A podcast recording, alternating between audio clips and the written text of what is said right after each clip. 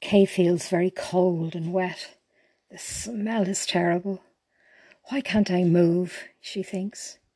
She opens her eyes, trying to look around. She's looking down into a wet, mucky puddle. I don't recognize this place. The noise alerts her to a sense of danger.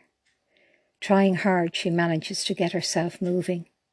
She starts doing an army crawl as a bullet flies past her head. Good God, I'm on a battlefield. She crawls forward as fast as she can. Why do I feel so heavy? Into the direction of a tree. Two soldiers crawl forward to help her, pulling her forward to the safety of the tree. Peter, we thought you were a gunner. The soldiers leaned her up against the tree trunk. My God, this is not my body.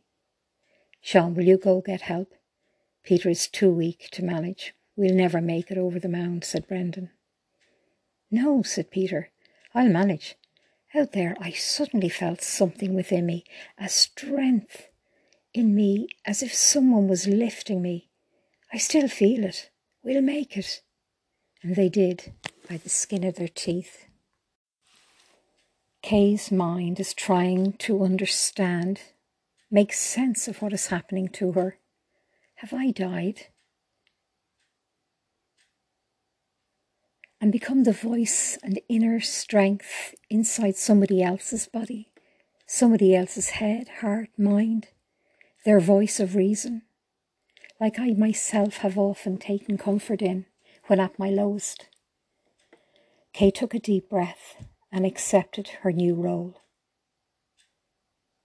I have always wondered what happened when you died, she thought. Now, for the first time, she took a real look at the soldier, blending in with his thoughts and feelings.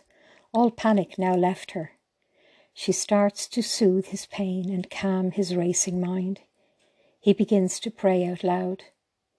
Two medics come running down the muddy trench, covered in muck from head to toe, slipping and sliding as they try to get Peter as fast as to, to Peter as fast as they can.